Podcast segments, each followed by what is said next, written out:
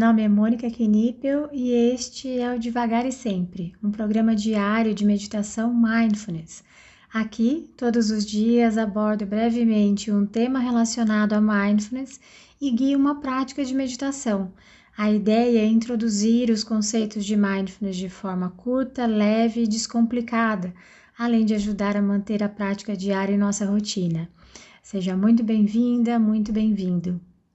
Hoje eu vou falar sobre as diferenças entre compaixão, pena e empatia. Mas se você quiser ir direto para a prática, pode adiantar esse áudio para 3 minutos e 10 segundos. Sentir compaixão pelo outro é de alguma forma entender que não há diferenças entre nós.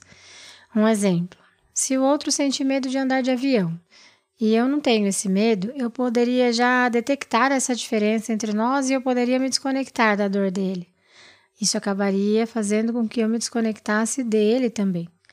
Mas se de alguma forma, alguma vez eu já senti medo na vida, por qualquer que seja motivo, eu sei exatamente o que o outro está sentindo.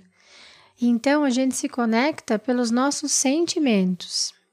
Eu já tive medos paralisantes, sei como ficam minha mente e meu corpo quando eu estou com medo. Naturalmente, eu me conecto com o outro que tem medo de avião, por exemplo, ou de qualquer outra coisa.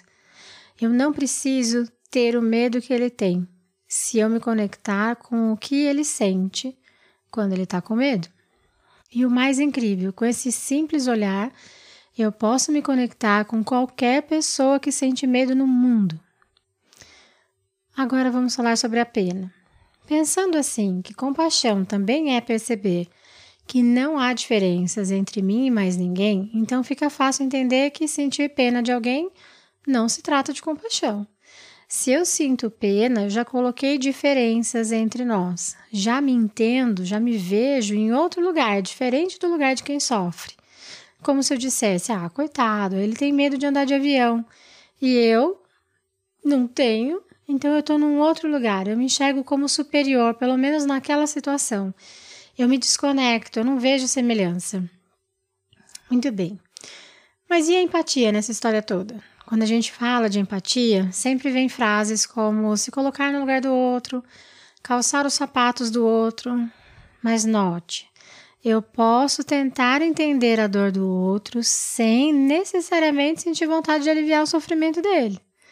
Assim, a compaixão contém a empatia, mas a empatia nem sempre contém a compaixão.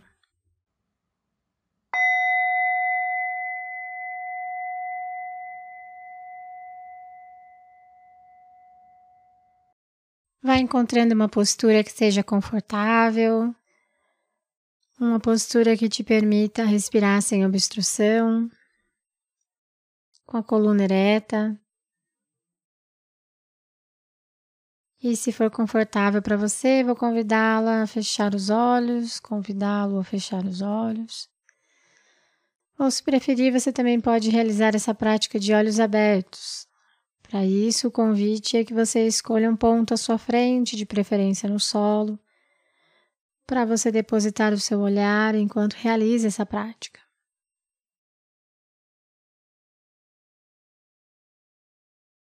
Então, nós vamos começar com três respirações mais profundas, inalando profundamente pelas narinas, exalando pela boca.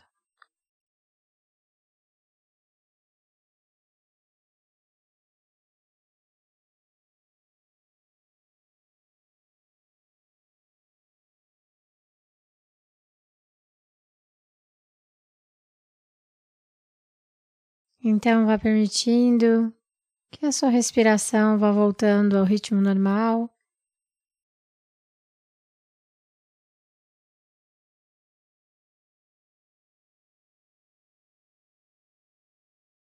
Repousando por alguns instantes a sua atenção na sua respiração.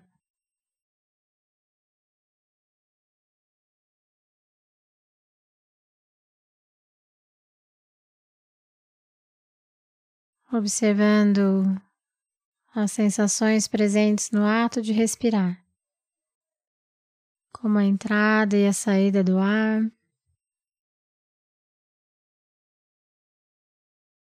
Sinta a passagem do ar pelas narinas, pela garganta.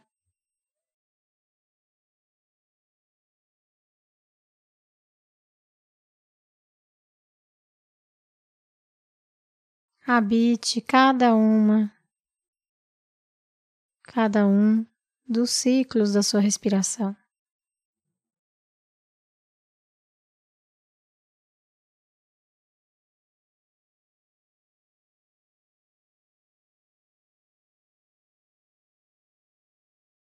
É normal e natural que em poucos instantes a sua mente divague.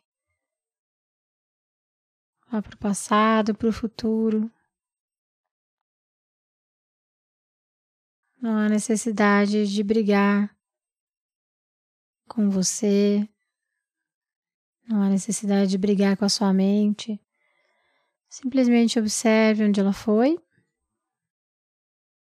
e gentilmente traga sua atenção de volta para sua prática, para sua respiração, entendendo que esse movimento é um movimento natural.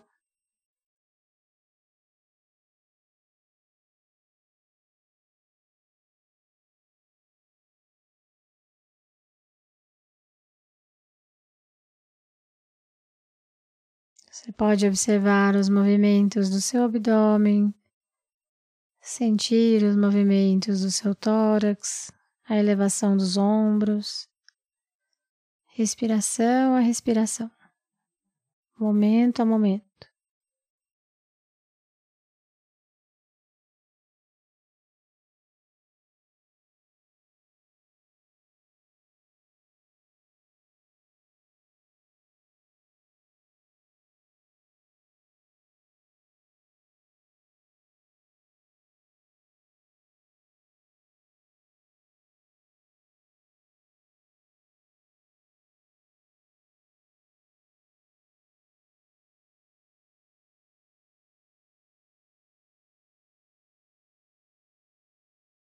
Nós observamos a nossa respiração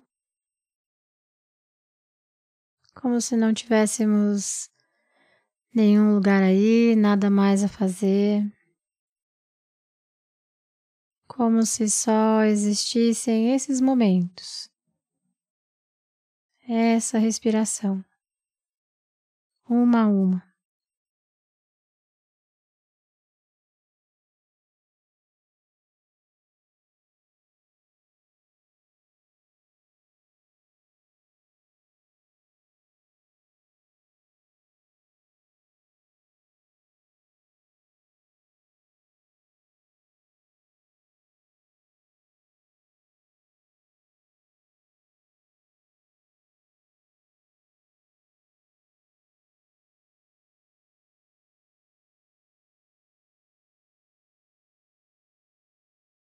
Em momentos em que estamos mais ansiosas, ansiosos,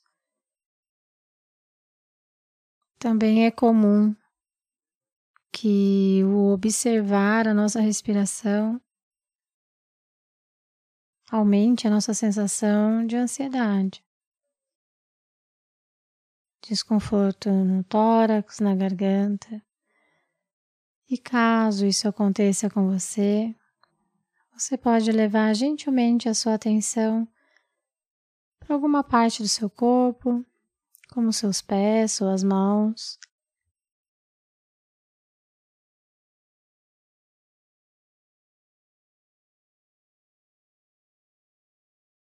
E se depois de alguns instantes você se sentir à vontade, você pode retomar a prática da respiração. Respeite os seus limites.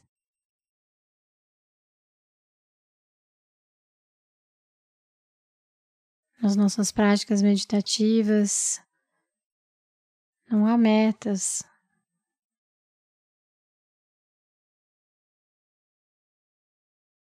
Simplesmente esteja.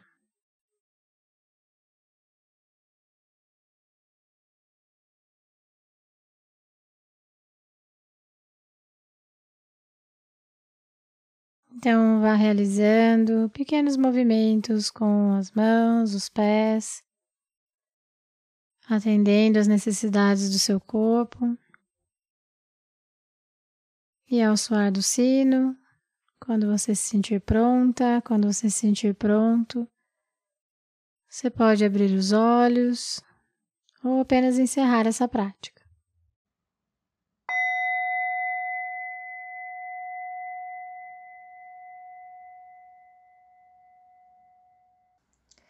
Essa foi a prática de hoje. Caso você tenha alguma dúvida sobre a prática ou queira compartilhar algo, eu estou à disposição no e-mail contato@mundomindfulness.com.br ou pelo direct do Instagram do Mundo Mindfulness. Fique à vontade para mandar mensagem para mim.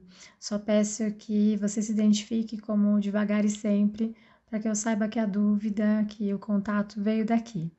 Tá bom? Obrigada e até a próxima!